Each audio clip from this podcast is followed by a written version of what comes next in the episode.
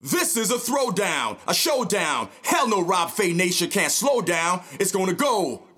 First offense. All the mix. Okay, party people in the house. You're about to witness something you've never witnessed before. Yeah, it's hustle in the house. Yeah, it's hustle in the house. What is going on? I'm Rob Fay. Welcome to your Tuesday edition of Sports Bar Radio. It is the 16th day of November, and I hope this finds you well. And I hope this finds you wringing out your clothes from what was an unbelievable, what, 48 hours, 72 hours? The amount of rain that fell in the Fraser Valley Second to none. I, heard that it was the most since 1990, and in some places you can even date further than back. It was absolutely torrential rains, and I simply hope that everybody is finding their way out of the sogginess today. All right, we got a lot to get to. We're going to talk about the NFL, Major League Baseball, all the usual suspects, but there is one story right now that I think you know I'm going to start with. It has to do with the Vancouver Canucks, but it's not going to be plus minus. It's not going to be defense or who's in net tonight. I want to get you to the crux of the problem with Vancouver's hockey franchise now. Let me get you to the lead. We've scoured the globe for the stories that matter to you. Okay, well, let's be honest, Rob picks most of the stories, so maybe they matter more to him? Anyways, pull up a chair and let our bartender pour you a cold one because there's a lot going on in your world today. So, as you know, I think it's pretty well documented. I used to work at a radio station in Vancouver, TSN 1040, the no longer TSN 1040. And as the late night guy, it was tough getting some traction. It was tough following so many giants in this industry the Sekeres and Prices of the world, the Donnie and Mojes of the world, the Halford and Broughs of the world. But at night, it is a different vibe. And I learned that over time because by the time you're done that day and everybody's got you set up for the game, I was usually the first guy on the other side of that game who could weather the storm and get the true opinion of the fans. I really believe that the most coveted spot in radio is the late night guy. It seems like everybody assumes that it is the worst of the positions because what, you're not home at supper time to watch TV with your family? I mean, I get it. Late night is its own beast, but it was where the true fan came out and the true fan had their opinion. And once I tapped into that, once I truly started to listen, it became evident to me that we had struck gold. So as you listen to the fans, and really listen. Not just do it because of the sponsors, not just do it because it's your job, but truly listen to them as an equal you'll learn some things. The first thing that I learned about a Vancouver Canuck fan don't play them for a fool. They've been here for 50 years in some cases, maybe even more. And if you sit there and give them the corporate speak, they will eventually turn their back on you. They won't turn their back on the franchise because they love the players, but they'll turn their back on you, Francesco. They'll turn their back on ownership. They'll turn their back on a general manager. They'll turn their back on a coach, but they will never turn their back on a player. I mean, you think of all the players that have come through Vancouver over all these 50 some odd years, and it is very rarely that a Canuck fan doesn't support them. I mean, you even look at Todd Bertuzzi's darkest hour and how that all unfolded. And yes, were we embarrassed and upset at Todd? Sure. Fast forward a couple of years, and when Todd Bertuzzi was brought out for the 50th anniversary, one of the longest, loudest ovations of any former player to step on the ice at Rogers Arena. Bottom line is we love our players. And we're going to love Elias Pettersson, and we're going to love Brendan Morrison, and we're going to love Orland Kurtenbach, and we're going to love everybody in between because we are hockey fans. And that is something that this fan base screams loud and clear on a regular basis. You know why they're upset, Francesco? Because they don't believe you. They don't believe that you are in it for them. Sure, we saw what you did with your million meals, and that was very admirable. What you and the Canucks organization did behind the scenes to make sure that meals got out the front door during COVID is something that we can all tip our cap at. And that is something that we're proud to associate with the brand. We want to be fans. Make no mistake about it. We want to support your organization. But the problem is, for every one step forward, three steps back. Remember in 2008 when you won your court case against your buddies Gaglardi and Beedie? How you broke off from the pack and got the deal done. And yeah, sure, you won in court, but I think we know how that went down. Then you fast forward a couple of years when you finally got your feet wet in this organization and you realize that Mike Gillis and company weren't the right guys at the right time for this organization. So what'd you do? You went out and you got yourself a new head coach, a new general manager, and a new president who, of course, was going to save you face when that president was Trevor Linden. That saved all. at least temporarily. But then all of a sudden, the fall came, and the leaves started to fall from the trees. Whether it was the debacle with Judd Brackett, the exit of Trevor Linden, and so many others who, over time, some more publicly than others, have left the fold. And nobody tells good stories. You know, this is something that you could say about a reputable organization. When people leave, and they don't often leave, but when they do, they speak well of their former employer. Now, I don't know what agreements are in place and who can talk and who can't talk, but I can't remember the last time that somebody has left this organization, turned back, and said, you know what, that was a great experience. That is telling. Now you've got a general manager in his eighth season with this organization that has stubbed his toe more often than he stepped forward, and you've got a coach who's been tuned out, and he doesn't have the ear of the room, and you don't have the ear of your city. That's your problem right now. East Canuck fans don't suffer fools either. And I know that you sit back thinking, well, you know, we win a couple of games and everything will temper down. It's been too long. We see the map and we see that the arrow is pointing to that big blank space of nobody knows what the f- is going on. So, what are you going to do? Like, what are you actually going to do? Are you going to try to save face, sell your head coach down the river? Are you going to try to get through with Jim Benning until his contract is done? And then finally, once the money's all been paid out, then you'll start to find the reparations for this franchise. The problem is you. It's not your coach, it's not your general manager, it's you. Because you, and this we have heard, are far too hands on with this organization.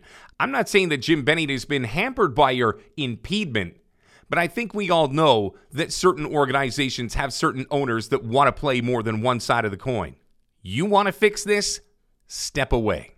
Step back, let somebody else come in and fix your mess because we all can see it. You can't do it yourself and you've had enough time that you could look in the mirror and say, you know what, it's time for transition. And we know what you did when Trevor Linden first came back into the fold. That was half to give yourself an organizational president, that was half PR. And sure enough, when shit hits the fan again, well, let's go get Daniel and Henrik. And that's not to take anything away from Daniel and Henrik, who I would assume are just as good in the business sector as they were in the offensive zone. But make no mistake about it, we all know what that is. That is yet another band aid on a dam that is spouting water in about 15 different places. The solution is step away.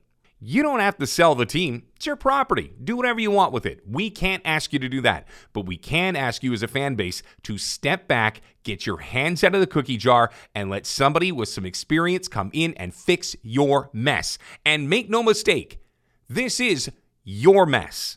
It's not anybody else's mess more than yours. Jim Benning will eventually take the fall because right now he's just a punching bag in this city. Travis Green, if he's not getting the most out of his players, will probably at some point be a fall guy as well. We know change is coming. But the one person that has to truly look in the mirror and realize that his time is done and he is no longer playing us for fools is you. I promise you this, Francesco, you make that change and your franchise will turn the corner. But until you make that change, it's going to be the same song and dance with the same pitchforks and torches outside your arena, waiting for something to happen. All right, there is more than just the Vancouver Canucks getting ready for their upcoming game. We'll get you to the news of the NHL, news of Major League Baseball, football, basketball, and so much more. Let me get you to that one part of the sports bar where we keep all that information. Let me get you to the VIP room. You knew tonight was going to be a good night, didn't you? Guys, the ladies don't want you wasting their time, so get to the point. 10 topics, 10 minutes. Hold on to your drinks because we're about to bring you the entire world of sports before the DJ can pull out the vinyl for his next set. Welcome to the VIP room. To the VIP room.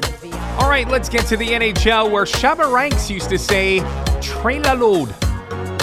As in trailer load of games tonight. That's okay, I'll work on that. Yes, 11 games of the NHL. Let us get you to those, a little bit of Canadiana to them.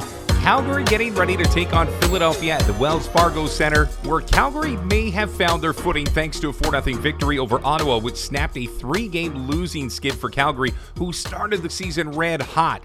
As far as Philadelphia goes, it is in the left pocket, out of the right, out of the right, back into the left. In their last eight games, 4 and 4, no win, no loss consecutive to each other and now getting ready to take on Calgary, a team that they lost 4 0 to back on October the 30th. And Calgary's been the one team that Philadelphia's had a lot of trouble with. The Flames a perfect 3 0 in their last three meetings. And add to that, the Flyers have not been able to score on the power play in those three games. One thing the Flames do very well, put shots on net, ranking second in the NHL in that category, whereas Philadelphia just cannot seem to find the back of the net. Part of the reason they come into this game, which is surprising, they rank 28th in the NHL in goals and still have a record of 7 4 and 2. Over under on this game is 5.5, and right now the money is on over 72% of the money down at Vegas saying so. But this is a pick 'em when it comes to the money line. Philadelphia, a modest minus 105. Again, Calgary should win this game based on history. I, I got to assume this is going to go over as well. Montreal Canadiens and their 4 11 2 record at Madison Square Garden tonight to take on the red hot New York Rangers. Rangers 9 3 and 3 and riding into this game with a three game winning streak. Wins over Florida, Columbus, and New Jersey lead them to take on the Canadiens tonight, whereas Montreal have lost five of their past six, including a 5 2 defeat to Boston in their most recent game. Uh, if you are a betting person, I will say this the total has gone over in all five of New York's last five games. And if you really want to dig deep, the total has gone over in 11 of Montreal's last 15 games played in the month of November. So, with the over under being five and a half, you got to assume that the Rangers will probably win this game and the total will likely go over. Nashville Predators making their way to Scotiabank Arena tonight to take on the Toronto Maple Leafs. Maple Leafs at 10 5 and 1, and it's a battle of two teams that are both coming in on three-game winning streaks. Toronto, for what it's worth, have won 8 of their last 9. Their only loss in their past 9 games, a 5-1 debacle to the Kings of Los Angeles, but outside of that, they have been outstanding. Nashville's wins coming over Dallas, St. Louis, and Arizona take that one for what it's worth. But two teams that have special teams firing on all cylinders right now. Toronto's offense ranking seventh in the power play, Nashville's ranking fifth. I'm not sure if this is going to go over under the five and a half, but I will say that Toronto will win this game because they are as hot as a pistol right now. And I know what you're saying. That's all good and dandy in the regular season, but they are rolling. You can't deny them that.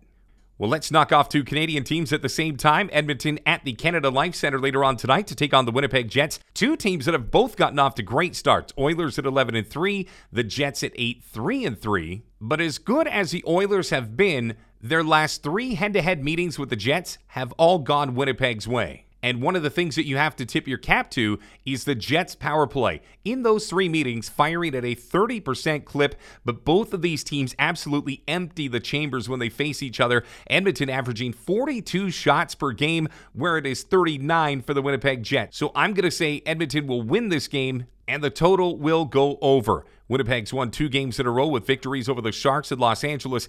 Edmonton trying to make it two in a row, coming off a 5 4 victory over St. Louis.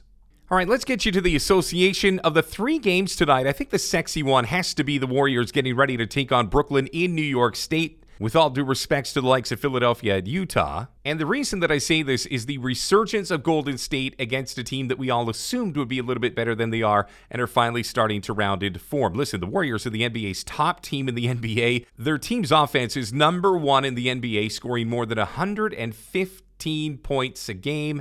Even when Steph Curry has a tough night, he's still putting up 20 some odd points. The bad news for the Warriors tonight, though, Draymond Green with a hamstring out for tonight's game. Gary Payton II is probable with a knee. Nets have been hot, as I mentioned. They've won three in a row. They're averaging more than 120 points over that span, coming off a 120 96 victory over the Oklahoma City Thunder. 33 from Kevin Durant. Patty Mills had 29, and a double double from James Harden, 16 and 13, respectively. Always good when you have Kevin Durant and Steph Curry on the court at the same time. Nets are a four point favorite to win this one, but I'm going to go against the grain. I think the Warriors are going to win this one tonight, even without Draymond in the lineup. All right, very quickly want to stop on the diamond just because there was a story that came out earlier today by Shanna McCarriston at CBS Sports, who picked up on a story that had Carlos Correa saying, quote, Derek Jeter, how many gold gloves did he win? Five, I think he won. Derek Jeter didn't deserve any, unquote. Jeter awarded the American League Gold Glove in 04, 05, 06, and then again in 2009 and 2010. But interesting coming from Correa, who is a free agent right now and is being courted by the New York Yankees. Correa is now 27, coming off that World Series loss to the Atlanta Braves. But you got to wonder if the Yankees fan base, who reveres Derek Jeter, if all of a sudden they see Carlos Correa in the same position as Derek Jeter, will forgive him for taking a shot at the former captain. All right, let's shift coasts. Let's go over to California where the Los Angeles Angels making their moves. The Angels wanted pitching, and they've already got one of their guys. They have signed Noah Syndergaard to a one-year, $21 million deal. It is the biggest move of the offseason so far, and it's reported they are still in the market for either Robbie Ray, Max Scherzer, Justin Verlander, or even Marcus Stroman. But one of the other questions right now in California is will they extend Shohei Ohtani? Shohei, who should probably be the American League MVP, did it all for three million bucks this year, set to make five and a half million this coming season, and then has one final year of arbitration in 2023. Obviously, he's worth more than that. I mean, you think of the star power that he's got. Fangraphs estimated his 2021 performance at $41 million. And now the question is will the Angels let Ohtani get that close to free agency that they want to roll the dice with their multi talented player? To the gridiron we go. Le'Veon Bell's time with the Ravens is done. The All Pro running back released by the team a little bit earlier today signed with the Ravens back in September because Baltimore's backfield was absolutely decimated because of injuries to J.K. Dobbins and Gus Edwards. He signed to the practice squad, did Bell, but eventually made his way onto the active roster, appearing in five games over the first 10 weeks of the regular season. Subject to waivers, I got to wonder if there's a couple of teams that wouldn't like an additional running back for their final couple of weeks as they make their way towards the postseason season, but the numbers are suspect in those five games, totaled 83 yards rushing and just two touchdowns. NFL power rankings are out for week 11, and the Packers are back up one spot to their top spot in the NFL.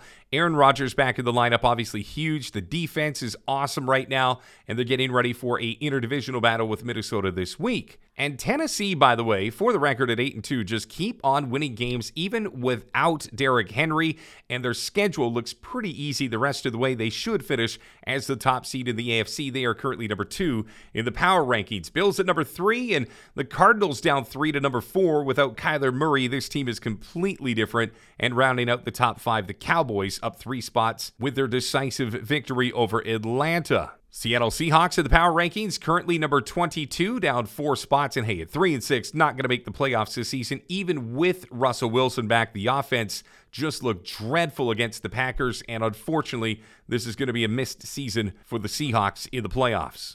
All right, short and sweet. Let's wrap up Sports Bar Radio for today. My thanks to everybody over at Equity Guru, to Chris Parry, Galen Hassan, and the irreplaceable Priscilla Choi. I look forward to doing this with you again tomorrow. Hope you're having a great day. And more than anything, stay dry, stay safe, and make sure before you do those travels, you check the roads to make sure that your highway or road is open as the province of British Columbia is still wringing out from a monumental rainstorm that lasted nearly three days. Until you and I do this again tomorrow, I'm Rob Fay. Have yourself a great afternoon, and thank you for listening to Sports Bar Radio. You're listening to Sports Bar Radio with Rob Fay, brought to you by Equity Guru. Equity Guru, investment information for millennials and madmen.